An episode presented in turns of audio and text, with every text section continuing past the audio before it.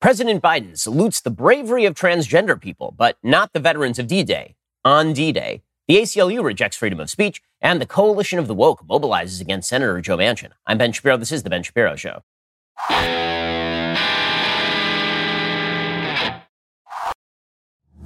Today's show is sponsored by ExpressVPN. Protect your data from big tech with the VPN I trust. Visit expressvpn.com slash Ben. We'll get to all the news in just one moment. First, your reminder, you're spending way too much money on your cell phone bill, like a lot too much money. And this is why thousands of you have been switching over from your cell phone coverage provider over to Pure Talk USA. In fact, another thousand of you, my extremely wise listeners, have made the switch from your overpriced wireless carrier to Pure Talk over the past couple of months. So what exactly are the rest of you waiting for? If you're with AT&T or Verizon or T-Mobile, your family could save over $800 a year just by switching to Pure Talk. You get the same great coverage because they use the exact same towers as one of the big carriers. You can even keep your phone and your number, but you will save a fortune. There is a reason Pure Talk is the top rated wireless company by Consumer Affairs with the absolute best customer service team based right here in America. If that sounds good, it gets even better because right now you get unlimited talk, unlimited text, and six gigs of data for just 30 bucks a month. And I know you're asking, okay, what if I use more than six gigs of data? Well, they're not going to charge you for it. So, I mean, really, you have nothing to lose. Grab your mobile phone, dial pound 250, say Ben Shapiro. When you do, you'll save 50% off your very first month and, of course, hundreds of dollars down the road. Dial pound 250, say keyword Ben Shapiro to get started. Pure Talk is simply smarter wireless. Alrighty. So, this weekend marked the anniversary of D Day, of course, June 6th, 1944, during which Allied forces stormed the beaches of Normandy to finally take back Europe from the Nazi predations that had taken over the entire continent effectively, starting in 1939 and onwards. It, it's a day that pretty much every president has paid tribute to on the day. Donald Trump did so, Barack Obama did so, George W. Bush did so, but Joe Biden did not do so. In fact, according to the New York Post, Biden omits mention of D Day on 77th anniversary of Normandy invasion. President Biden seemed to have forgotten about the anniversary of D-Day, the Allied invasion of northwestern Germany, uh, northwestern Europe, that turned the tide against Nazi Germany in World War II. He didn't reference the 77th anniversary of Operation Overlord on either his personal Twitter account or his official President of the United States account on Sunday, the date of the invasion. He didn't mention it yesterday either. The president did highlight his remarks in Tulsa, Oklahoma last week. That marked the 100th anniversary of that city's 1921 race massacre. So there was mention of, of course, the evils of racism in the United States. His case being that those evils persist today and require a complete remaking of the American bargain. And of course, we're going to put tremendous focus on the evils of American history, but not the great deeds done by Americans in American history, including D-Day. He tweeted, we're getting America back on track from the POTUS account. And in the competition for the 21st century, the future will be built right here in America from his personal account. The White House did not put out a statement referencing D-Day or any statement at all on Sunday. It did note the 40th anniversary of the known beginning of the AIDS epidemic the previous day. So it's pretty obvious where the Biden administration is putting its focus. VP Harris did actually tweet something out. She tweeted out on the 77th anniversary of D-Day, we honor the heroes who stormed the beaches of Normandy and liberated a continent. We'll never forget their courage and sacrifice. Joe Biden also did the same. But the fact that the president of the United States did not, but we did get tributes to the beginning of the AIDS crisis, as well as the 1921 Tulsa massacre, is telling as to what the priorities of this administration are. And more importantly, there's something else that's going on in American life that, that is sort of fundamental to understand. And that is the transformation of the words that we use to describe things as good, right? Th- those words have changed tremendously. So, perfect example. The president of the United States still has not tweeted anything out about D-Day, which of course is this week, the 77th anniversary. But Joe Biden did, in fact, tweet out about the bravery of young trans people. So, no tweets about the bravery of young men, 18 year old, sometimes younger, who are storming the beaches of Normandy and getting killed in the process in order to fight for the freedom of the West. Nothing about that. But true bravery, apparently, is declaring that you are a member of the opposite sex. So President Biden tweeted out yesterday to transgender Americans across the country, especially the young people who are so brave. I want you to know your president has your back during Pride Month and all the time. So brave. Okay, so let's talk for a second about the concept of bravery. I mean, first, let's, let's just make clear that there is no good reason why the White House decided to ignore D-Day. I mean, Jen Psaki, the White House press secretary, was directly asked why Joe Biden didn't bother to pay tribute to D-Day, and her answer was sufficiently nonsensical. Presidents Bush, Obama, and Trump all commemorated D-Day anniversaries on D-Day, on the D-Day anniversary. Why didn't President Biden? Well, I can tell you that certainly the uh, val- his value for the role that men and uh, the men who served uh, on D-Day uh, and the memory of them, uh, the families who have uh, kept their memories alive over the course of years on this day is something the president has spoke to many, many times in the past. Um, it's close to his heart, and I wouldn't be surprised if there's more we would have to say on it.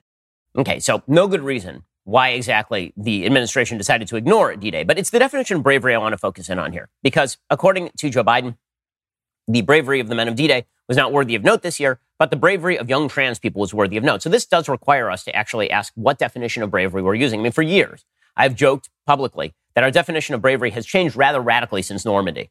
Because it seems that the old definition of bravery was a more classical definition of bravery. The new definition of bravery is I'm living my truth and I demand your applause. That is the new definition of bravery.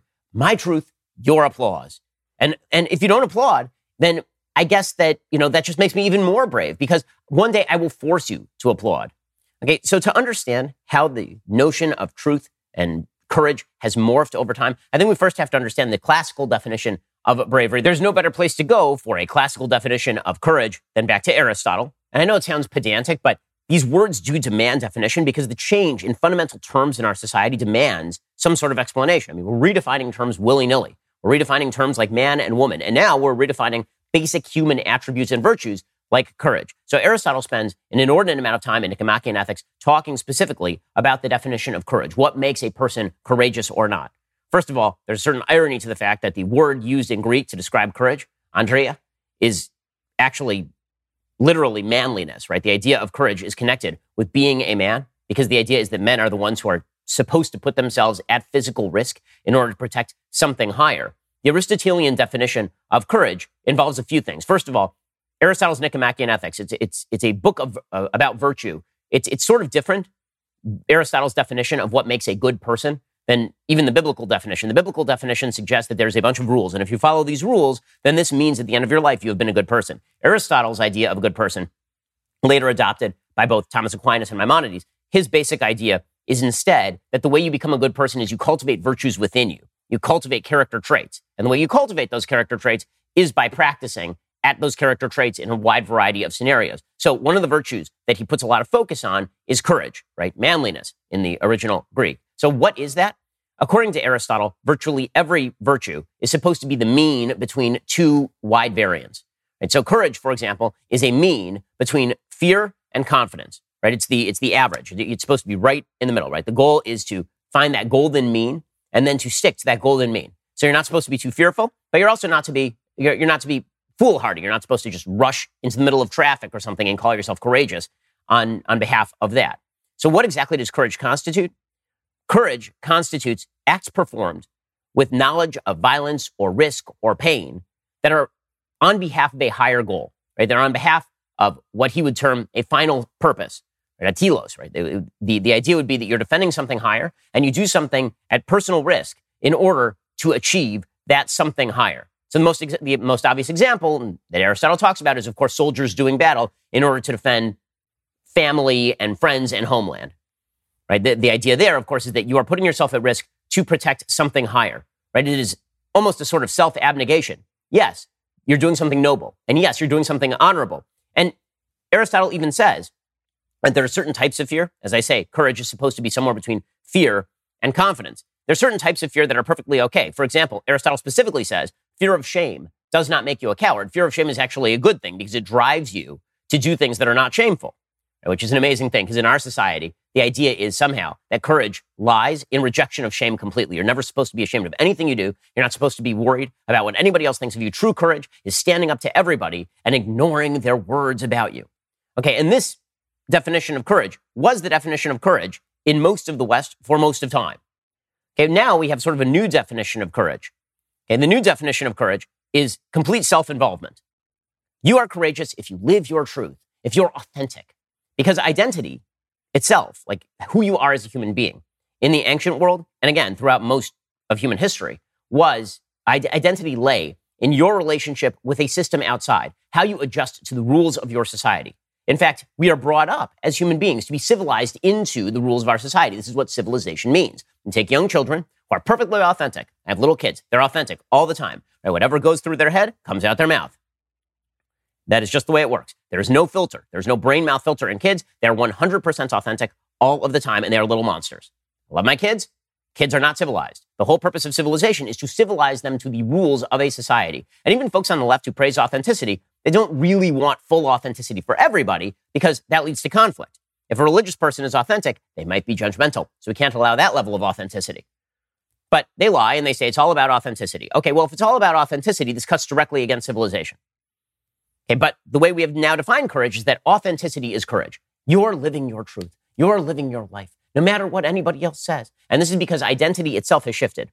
It used to be, again, that you found your identity in adjusting yourself to your sort of place in civilization and to the rules of civilization. You found happiness in living by the natural law in the view of the ancient Greeks, or living by the morality of, of the Bible in Judeo Christian ethics, or living by both in sort of the merger of the two right? Which I talk about in my book, The Right Side of History. Now, identity is found instead within, right? True courage is finding who you are within in the same way that a small child would. Authenticity is where everything is. There's no higher cause. It's just about you. And so true bravery in this new definition is expressing yourself. If you express, it doesn't matter what the rules of society are. It doesn't matter whether you're doing any good for the world. Expressing yourself is the truest form of bravery. Now, being authentically you is the truest form of no matter the consequences to anyone else, no matter the consequences to society. Because that's a pretty wild redefinition of what courage means. In fact, it's almost a complete reversal of what courage means. You're acting out of, out of almost a, a pure sense of, of self involvement without any reference to a higher cause or higher purpose. But I was thinking about this yesterday and I thought, you know what? Maybe I'm selling the new definition of courage short. Maybe I'm selling it a little bit short. And I'll explain what I mean in just one second about selling the new definition of courage short. I'll explain in a second. First, this summer, it's going to be a great summer. You're going to be back out there. And one of the things that you absolutely need when you get back out there is a great pair of wireless earbuds. You need your Raycons. A pair of Raycon wireless earbuds in your ears can make all the difference no matter what you are listening to. You get crisp, powerful beats at half the price of other premium audio brands. Raycons look great. They feel even better. They come in a range of cool colors with customizable gel tips included for a comfortable in-ear fit. And Raycons are built to go wherever you go with quick and seamless Bluetooth pairing and a compact charging case. And let me tell you, they, they really do fit your ear the way they're supposed to because you can actually customize them to fit your ear perfectly. They come in a variety of colors. They don't have the stems that sort of hang out of your ears. Listen up. Raycon is offering 15% off all their products for my listeners. Here's what you've got to do to go get it. Go to buyraycon.com slash Ben. There, you will receive 15% off your entire Raycon order. It's such a good deal. You'll want to grab a pair and a spare. That is 15% off at buyraycon.com slash Ben. Once more, that is B-U-Y-R-A-Y-C-O-N dot com slash Ben. Buyraycon.com slash Ben. Get 15% off your entire Raycon order today and get ready for an awesome summer. Okay, so maybe my new definition, or the new definition that I think the left is using with regard to courage, which is, which is self, self-proclamation and authenticity. Maybe I'm selling it a little bit short. Maybe there is some sort of world changing thing happening when you decide that you're going to buck all convention and you're going to redefine basic terms like man or woman. That makes you courageous. That makes you brave. Even in an older sense, all that requires is a complete rejection of the telos, of the final goal. So if the final goal was that you recognize nature for what it is, and then you live in accordance with nature's laws, which again is the point that Aristotle is making throughout Nicomachean Ethics. It's a point that was made by Plato as well. And then it was a point that was adopted by most of the Judeo Christian world. And, and by the way, early on in the, in the Islamic world as well, the Averroes and, and Al Farabi, if you reject all of those final goals and you decide there are new final goals in which your personal self definition is supposed to be projected out onto the world to change the world, then I suppose, according to this point of view, that is an almost classical definition of courage. You're putting yourself at quote unquote risk in order to change the entire system, in order to change the entire society. Right? And, and in this case, the personal is political. When you declare that your sense of the authentic you is that you are a member of the opposite sex, what you are actually declaring is war on the idea of sex biologically. What you are actually declaring is that the entire society is wrong and you are right and the entire society has to change. You're putting yourself supposedly at personal risk, although in our society, I can't say that you're putting yourself at personal risk when you declare that you are that, that you are not heterosexual, for example. It seems more like the media is going to celebrate you tremendously, as, as demonstrated by Elliot Page or Demi Lovato. But if you are that you, the, the idea is that you're putting yourself at personal, the personal is political. Your sense of the authentic now must be projected out into the world to change all of the standards So, what exactly is the higher cause? The higher cause is changing all the standards. The higher cause is tearing down all the definitions. And this is how you get to the point where the President of the United States is ignoring soldiers on the battlefield 77 years ago, fighting actual Nazi fascists and getting killed for their efforts. He's ignoring that in favor of the idea that if you declare yourself a member of the opposite sex, you, in fact, are acting in accordance with some virtue called courage or some virtue called bravery.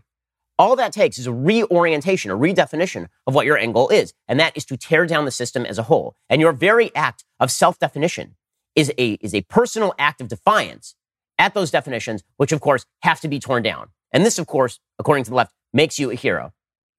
And you can see this happening right throughout American life now. The complete redefinition of courage based on not merely a, sort of self involvement, but based on a deep, abiding desire to build a coalition to tear down all of the systems of definition, the heterosexual pa- patriarchy, the, the cisgender patriarchy, all of the systems and hierarchies of power that have been imbued in our society, all those have to be torn down. And the minute you declare yourself not in living in accordance with those things, you are a person who is brave. You're a person who is courageous. That is, I think, the deeper philosophical point that is being made, that is buried well underneath these sort of tweets that Joe Biden is sending out. And you can see this play out in every area of American life. We'll get to more on this in just one moment. First, let's say you were a duke of an intergalactic house, and one day your emperor decided to give you an additional desert planet to rule. Well, you'd probably think that sounds like an amazing gift. Wrong you are, because that same emperor decided to blindside you and murder you in your sleep. Pretty sure Duke Leto really wished he had some life insurance the moment that hunter seeker pierced his body.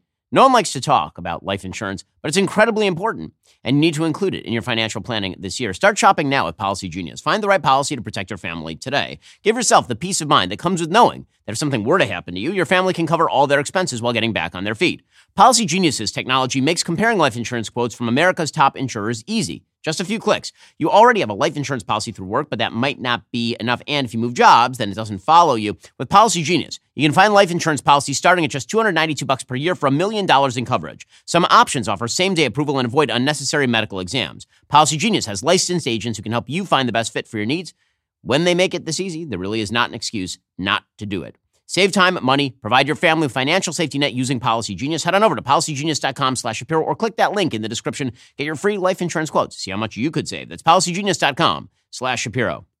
Because here's the thing. When you look at the sort of woke coalition that's been built and all these members of the woke who are patting each other on the back for their bravery and their courage, even though they don't actually get along inside their own halls of power, right? They, they have serious disagreements. There are serious disagreements, for example, in the LGBT community between the L's and the T's right? There, there are serious disagreements. You have trad feminists and traditional lesbians, people like, like Martina Navratilova, who is in open battle with transgender rights advocates who, of course, argue that there is no definition of man and woman that is not absolutely malleable. Right? Lesbians argue that there is such a thing as a woman, and we are women who, who are sexually attracted to women. And then you have transgender rights advocates who argue that a man who identifies as a woman is now a woman. So there is no such thing as a woman. And if you're a woman who is not attracted to a trans woman, then this means that you are in some way sexist. Right? There's all sorts of internal schisms and battles that are going on inside the woke community. But if everybody pats each other on the back for their courage in taking on the higher goal, which is tearing down the system as a whole, then we are ushered into a new utopian vision. Okay. And, and that coalition, it, it, it is almost hysterically funny how fragmentary this coalition is and how the, the, how clear it is that the goal is to cobble together a coalition of people who disagree about nearly everything under a rubric of resistance.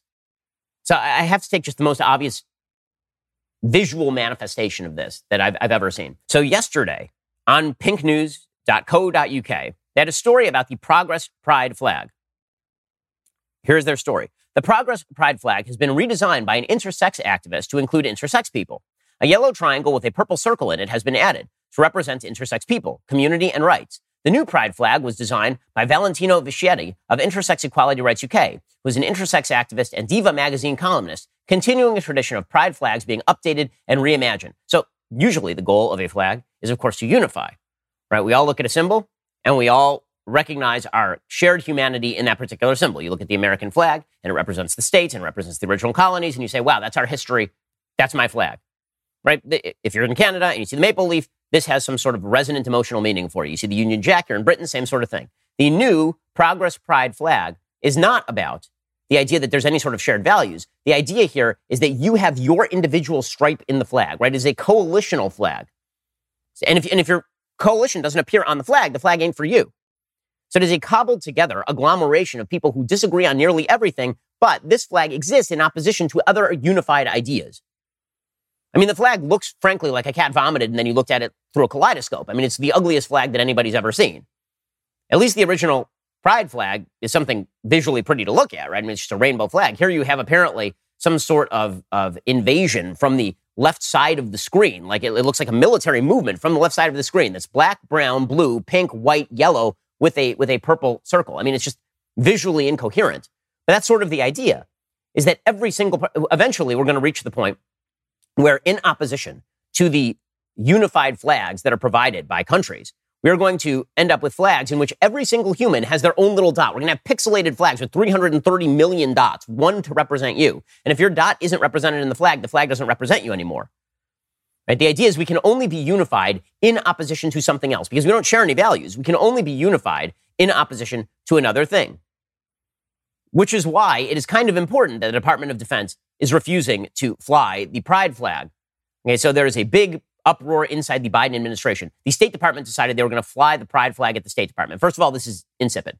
Okay, the only flag that should fly at the American State Department is, in fact, the American flag. That is the only unifying flag in American life. We shouldn't have flags with, with, with a giant cross on it. We should not have a, a gay pride flag. We should not have any of those flags because, again, the American flag is non sectarian. The American flag is supposed to represent all of us because we are all Americans. Nonetheless, Joe Biden has decided that all Americans are apparently in support of the entire LGBTQ plus 2AAIZ agenda. And therefore, we're going to fly this at the State Department, but only in countries where nobody's going to do anything about it. We're definitely not going to do that in like Malaysia. We're certainly not going to do it in Saudi Arabia. We're not going to do it anywhere in the Middle East, actually. Well, the Defense Department announced yesterday that they are not going to be flying the pride flag over military bases. First of all, the fact that this was even an issue, the fact that we were even having the discussion about flying pride flags over military bases is somewhat insane right? Why exactly would we fly a pride flag over a military base? The, the reason that we, uh, like, why? The, literally, the people who are fighting, in, uh, unless you're willing to put soldiers in battle with the pride flag on their sleeve, right? So they're living and dying on behalf of the LGBT agenda, apparently. Like, what is, why? Why? It is sectarian by nature. By nature, there's open debate about the extent to which Americans support every aspect of the agenda promoted by radical activists some people are supportive of some, some are supportive of others, some are supportive of none. But the idea that this is representative of some sort of unified body of opinion in the United States is kind of crazy. Okay, so the Department of Defense rejected this, but here's what they announced. They said the reason that they are rejecting this is not because they're, refl- they're reflecting any lack of respect or admiration for people of the LGBTQ plus community. Instead, they were afraid that if they made an exception, then people might want to fly other flags, like the Don't Tread on Me flag. So it, uh, fairly incredible. So they've decided to ban all flags except the American flag because you might want to fly like a Don't Tread on Me flag, and that would be super duper duper bad. Again, these things matter because when we talk about what unifies us as a country or what unifies us as a society, shared ideas of what courage is, or shared ideas of what the good is, or shared idea of, of what represents the good life for Americans, these are basic ideas we should share, but we no longer share them. And so we're falling apart as a country. We'll get to more of this depressing notion in just one second. First, let us talk about the best watch that you can buy if you don't wish to spend thousands and thousands and thousands of dollars. You want to talk about a great Father's Day gift? I'm talking about Vincero watches. Vincero is loved by some of your favorite entrepreneurs, commentators, and hosts like me. I've given Vincero watches to nearly every member of my family, and they love them. They're durable. They look great. They, they look like they are lo- like full on thousand dollars luxury watches, but they're going to cost you a fraction of that. Vincero has over 30,000 five star reviews from verified customers that you can read for yourself on their site. They think you deserve the best. So their team in San Diego is always available to help you out if you need anything. There's a reason the Men's Journal recently called Vincero watches beautiful, bold, classic designs and the real deal. Right now is the perfect time to shop for Vincero because right now is Vincero's Father's Day sale and they have what you need to buy the perfect gift. Take 20% off on all their brand new watches and accessories. Get ready to see the look on your friends and family's face when they open up one of those beautiful timepieces. Again, I've given these to like pretty much every member of my family and extended family because they just are that good looking. Head on over to V-I-N-C-E-R-O collective.com forward slash Shapiro. Use code DAD20. Your discount will be applied at checkout, but only if you access the sale by going to vincerocollective.com slash Shapiro. Everything on the site, 20% off, no exclusions, including sunglasses, wallets, bracelets. Go to my link, check out this awesome sale going on at Vincero right now. Alrighty, so as I've been talking about here, what you can see is a, a, sort of woke coalition that is mobilizing against symbols of unity. That's the reason why we're even having a discussion about why we should put up LGBT flags at Defense Department bases. It's, it's a wild idea from the very beginning. It's also the reason why, for example, the Democratic Party has decided that they're no longer going to call mothers mothers. I used to, every joke that I used to tell is now a reality. So I, I, for years, I was telling the joke because this is what Democrats apparently think about the nature of sex and gender, that every Mother's Day is actually primary legal guardian of unspecified gender day. And every Father's Day is secondary legal guardian of unspecified gender day. Well, now it's not even a joke anymore. This is stuff they are literally writing into legislation. According to the Washington Free Beacon, President Joe Biden embraced the woke terminology favored by radical left wing activists in his 2022 budget proposal. It refers to mothers as birthing people. Birthing people. Yes, we used to call those women birthing people. Now, men can also have babies, which of course is a lie and a, and a one of the stupider ideas ever posited by anybody who has even a, fun, a half functional prefrontal cortex. Birthing people. Birthing people. Like, really, impenised people. For men. Like, what, what is this nonsense? The text of Biden's record breaking $6 trillion budget unveiled last month includes a section highlighting more than $200 million in healthcare spending aimed at reducing the quote high rate of maternal mortality and race based disparities in outcomes among birthing people. So, first of all, even this is gendered language. Why maternal mortality? Why not just mortality? Maternal mortality. That, I mean, maternal means motherly. So, I, I mean, they got to get rid of that. But again, the whole goal here is to tear down definitions. And true courage is tearing down those definitions and tearing down your rights in the process. Because this is broader than merely tearing away definitions or redefining things. It is the militarization of, it, of this approach. It's not enough to redefine things. It's not enough to tear down the hierarchies. In order for those hierarchies to be torn down, your fundamental rights must be abridged. Your right to freedom of speech must be abridged. Your right to freedom of religion must be abridged. For the left, again, the, the true courage today is in identifying how you want internally and forcing the rest of society to shift its entire perspective on life in order to account for your perspective. The rest of society has to adjust. And what that means is that their rights must be abridged. This is the, this is the reason why there's a case that's going to the Supreme Court right now about whether Catholic charities ought to be able to engage in foster decisions, whether they ought to be able to have foster homes, and whether they also have foster agencies. And the case being made is that because Catholics actually believe in one man, one woman as the standard for marriage, and believe that man, woman, child is the model for a, a traditional and healthy family, that they have to be discriminated against. Because if they were allowed to actually go forward with their foster agencies, what they would be doing is acting in discriminatory fashion in reinstituting the hierarchy that the truly brave, courageous people are fighting to tear down. Freedom of religion has to be abridged. The, the basic notion of children having a mother and a father has to be abridged in deference to a redefinition.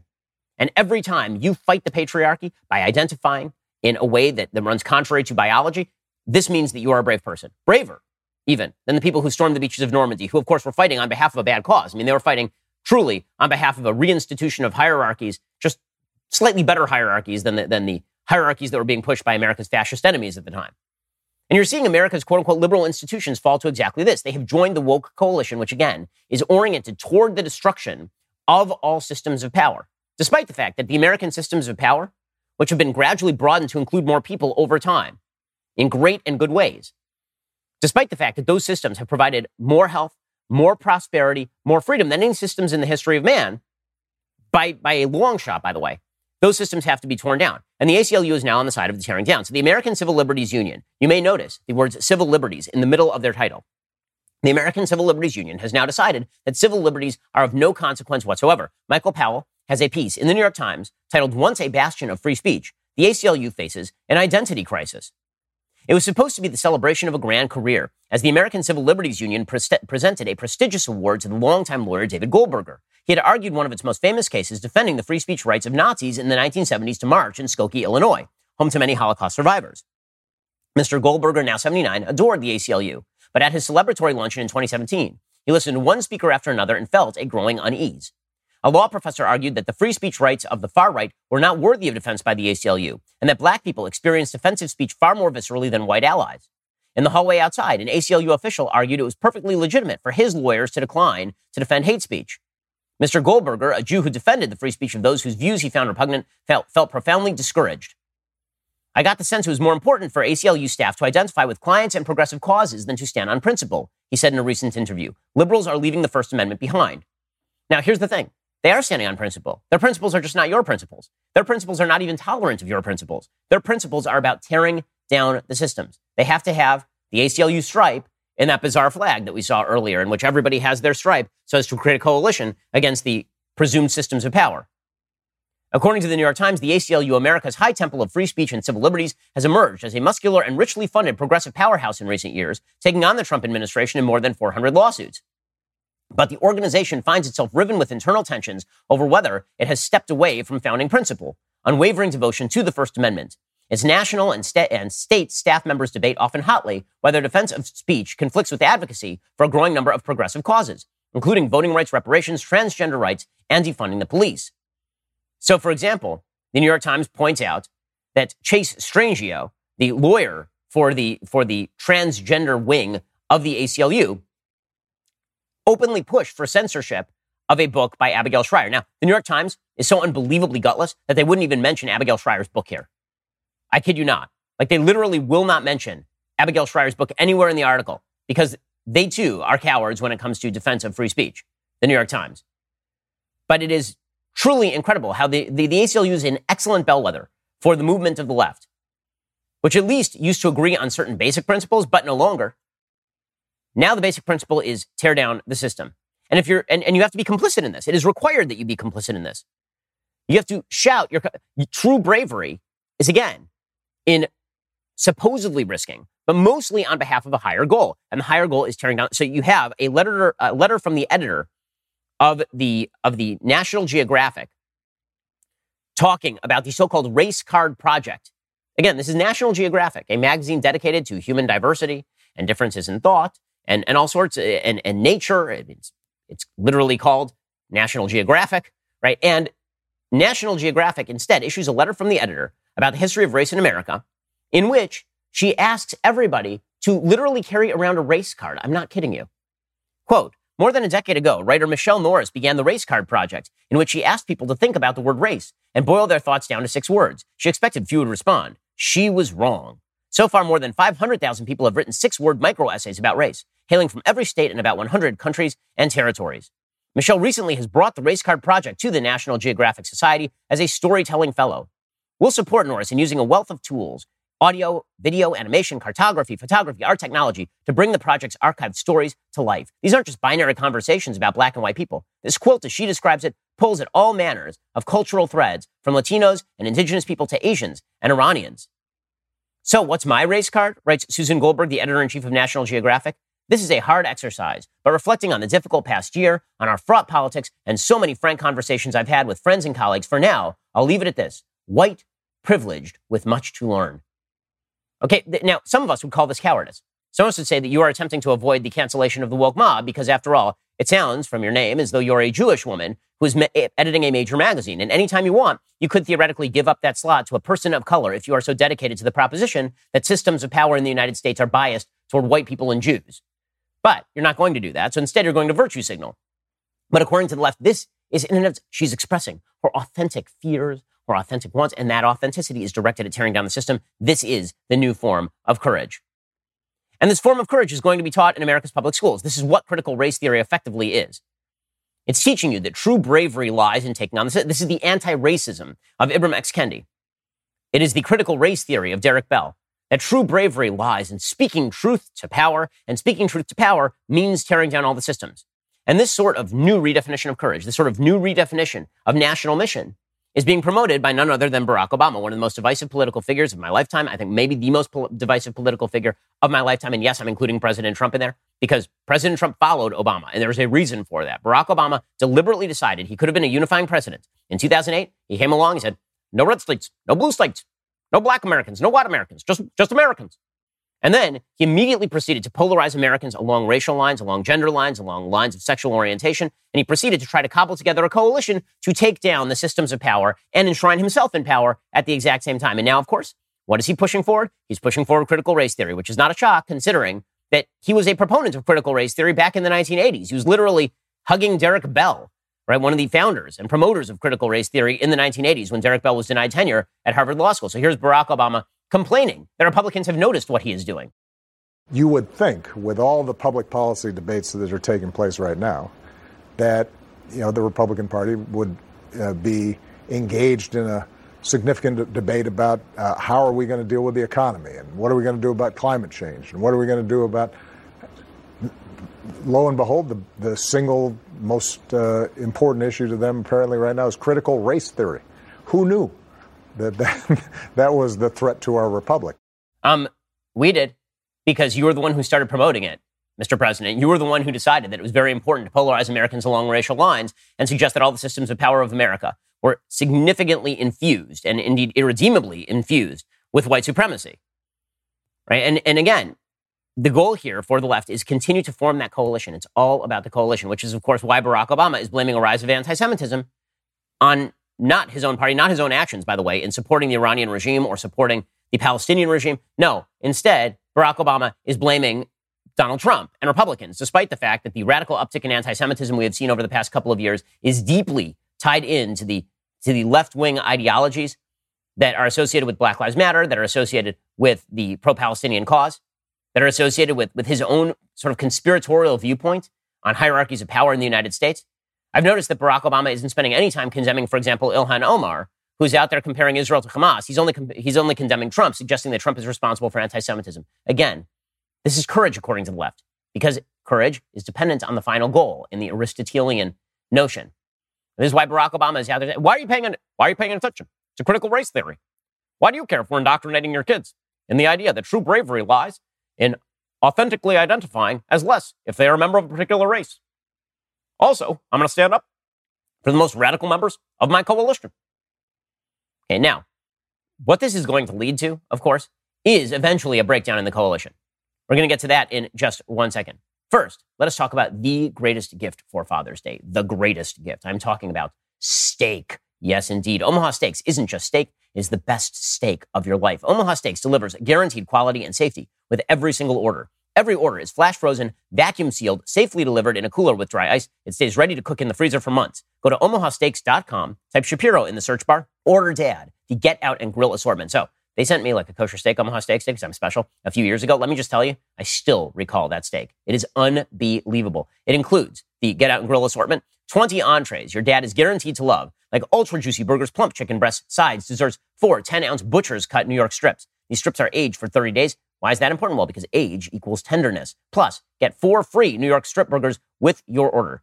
I mean, let me tell you, for Father's Day, if my wife just got me like a box of steak, that would be the best thing in the world. Visit omahasteaks.com, keyword Shapiro. Get dad the Get Out and Grill assortment plus four free New York strip burgers today. Send dad more than just a gift. Send him an experience he will love and can share with you. That is omahasteaks.com, keyword Shapiro. Go check out omahasteaks.com, keyword Shapiro, right now for the special deal. Alrighty, we're going to get to more on this in just one second. First, we all love watching Candace drop truth bombs here at the Daily Wire.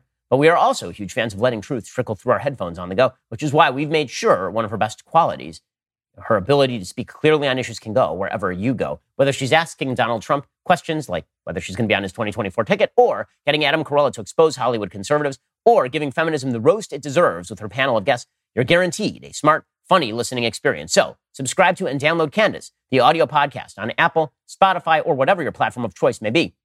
If you like what you hear, be sure to leave a five star review. Keep Candace's podcast at the top of the charts. You're listening to the largest, fastest growing conservative podcast and radio show in the nation.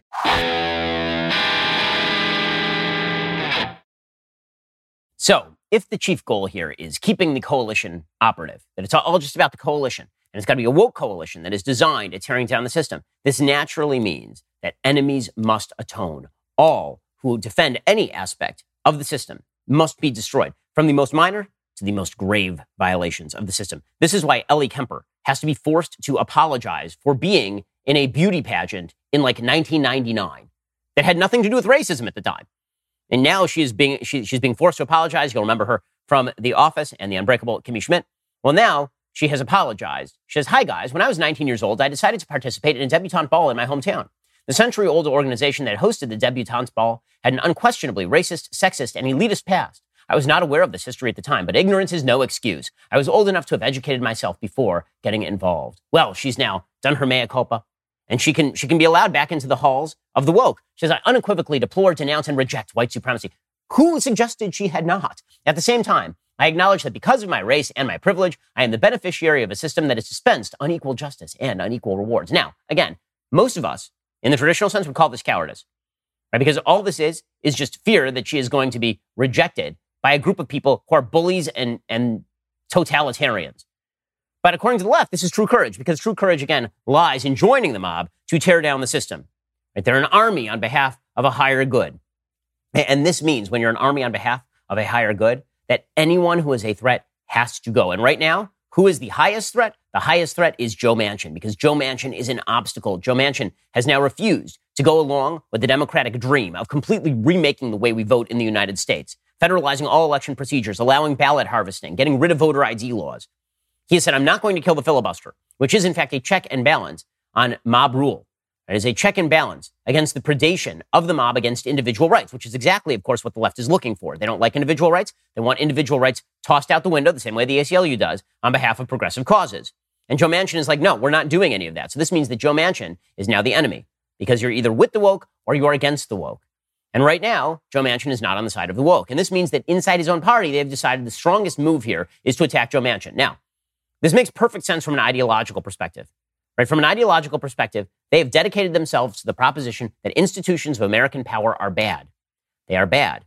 Unless you can weaponize those institutions of American power and use them on behalf of woke causes, right? Then they're good, right? The filibuster used by Chuck Schumer is good. The filibuster used by the right is bad and should be nuked. And Joe Manchin is standing in the way of all of this. And so now his own party is going to war with Joe Manchin. We'll see how far this gets them, by the way. Because it turns out that you generate a lot of resistance to yourself and to your agenda when you decide that it's a battle of all against all, when you decide that it is your coalition versus the, the prevailing systems of power. And anybody who stands in the way and argues for like neutral principles, like maybe the filibuster should stay, even if it hurts our side this time, which, by the way, Republicans did a couple of years ago. Hilarious to watch all the members of the journalistic endeavor suggest, oh, look at, look at Trump used to call for the end of the filibuster. Now he's calling for, for the filibuster to remain. Yes, now do the Democrats. You know who kept the filibuster the whole time? Mitch McConnell, who was in the majority. Anyway, Joe Manchin has become persona non grata inside the Democratic Party. James Clyburn of South Carolina, who is in fact a pretty radical politician, not quite Bernie Sanders openly, but a very radical and, and says very inflammatory things on the issue of race on a fairly regular basis. He decided to go after Joe Manchin yesterday. Again, it's a bold strategy to go after a senator from a state that voted 40 percentage point gap in favor of Donald Trump. Really brave move here. And by the way, we've had senators switch parties before. Richard Shelby did it. We saw Jim Jeffords do it the other way back in the early 2000s. This is a bold move, Cotton. We'll see how it works out for them. Here's James Clyburn going after Joe Manchin. I would say to Senator Manchin, you've told us what you are against. How about put forth the legislation that you would like to see passed? Let us see your bill. The fact of the matter is, the greatest empires in the world came down because of decadence and a, a lot of avoidance of issues. It's a whole theory that Nero played his fiddle as Rome burned.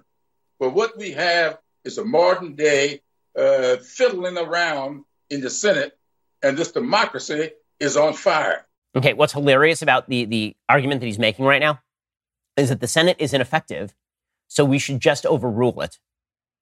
He's like, the fall of Rome, the fall of the Roman Republic was like Nero fiddling while Rome burned. Okay, so there are two separate falls the fall of the Roman Republic and also the fall of the Roman Empire, two separate things. The fall of the Roman Republic was people making arguments like James Clyburn, right? The Senate is a bunch of elderly, white, privileged people who are arguing with each other all the time. And if they would just stop that, we, we need a dictator. We need somebody to solve this problem. Julius, want to step in? Right? That was the basic idea. The dictatorship in Rome began because people were making the argument that the legislative process in Rome was ineffective. That's exactly the argument that James Clyburn is making right now. Kill the filibuster because we're not getting what we want. And then invoking the fall of Rome. I mean, the ignorance truly is, is sort of in, on display there with regard to just basic Roman history is fairly incredible. But the strategic move here, again, it's an ideological move, but once you're committed, you're committed. And you ha- there's no such thing as being insufficiently committed. Once you're committed to the fight, you, you got to be committed to the fight. Jamal Bowman, who is a radical congressperson from New York, again, from a very blue district, he is out there ripping Joe Manchin as well. Joe Manchin has become the new Mitch McConnell. Mitch McConnell, during Obama's presidency, said he would do everything in his power to stop Obama. He's also repeated that now during the Biden presidency by saying he would do everything in his power to stop President Biden. And now Joe Manchin is doing everything in his power to stop democracy and to stop our work for the people, the work that the people sent us here to do. No dissent will be brooked. Institutions must be torn down, and Joe Manchin is in the way. I mean, it's fairly incredible. You have members of the Democratic, like, where's Pelosi? Right? Pelosi's the head of her party in the House. She's the Speaker of the House. Why isn't she saying to her people, guys, you know, we kind of need Joe. Joe is the swing vote. Instead, she's like, you know what? Go, go on TV, Jamal, and just rip him up. James Clyburn, too. It's pretty incredible. Jemele Hill, meanwhile, can always be counted on for the stupidest and most radical take. She tweeted out, This is so on brand for this country. Record number of black voters show up to save this democracy, only for white supremacy to be upheld by a cowardly, power hungry white dude. Joe Manchin is a clown. Okay, this is such a self contradictory tweet.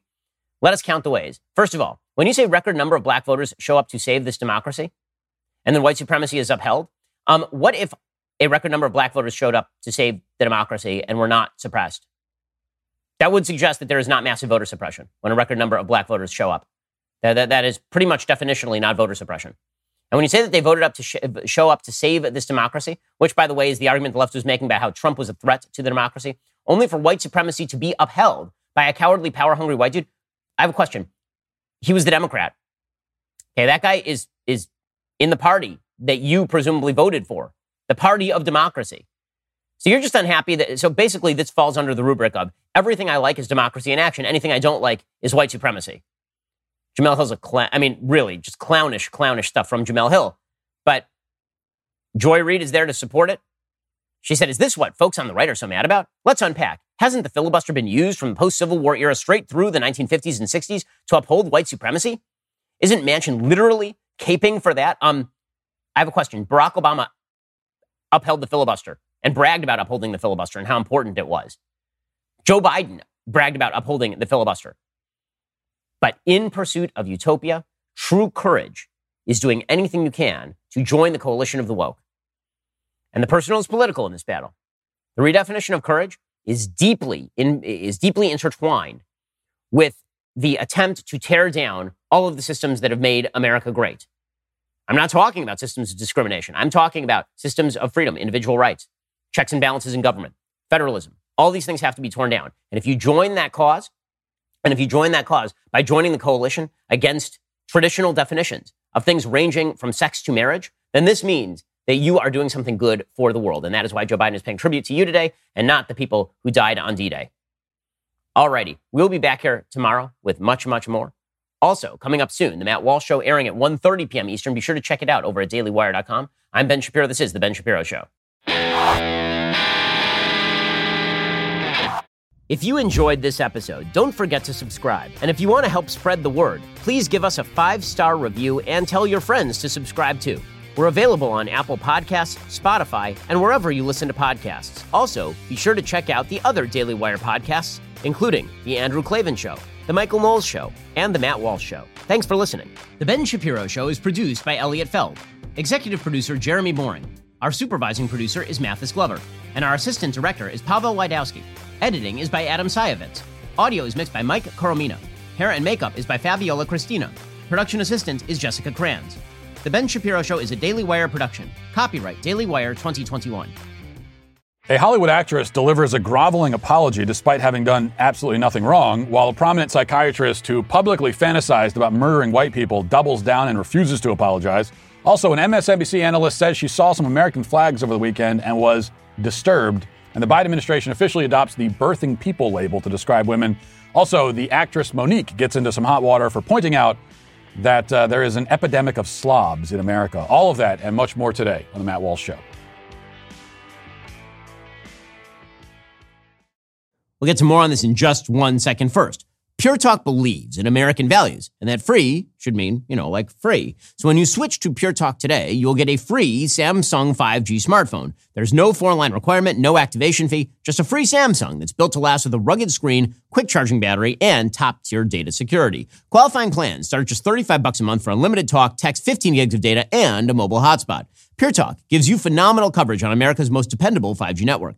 It's the same coverage you know and love, but for half the price of the other guys. The average family saves almost $1,000 a year. So, I challenge you to choose a company that actually doesn't hate your guts and shares your values. Let Pure Talk's expert U.S. customer service team help you make the switch today. Go to puretalk.com slash Shapiro to claim your eligibility for your free brand new Samsung 5G smartphone and start saving on wireless today. Again, go to puretalk.com slash Shapiro to switch to my cell phone company. I've been using them for years. They're fantastic. You'll love them as well. Go to puretalk.com slash Shapiro and claim your eligibility on that free brand new Samsung 5G smartphone. Start saving.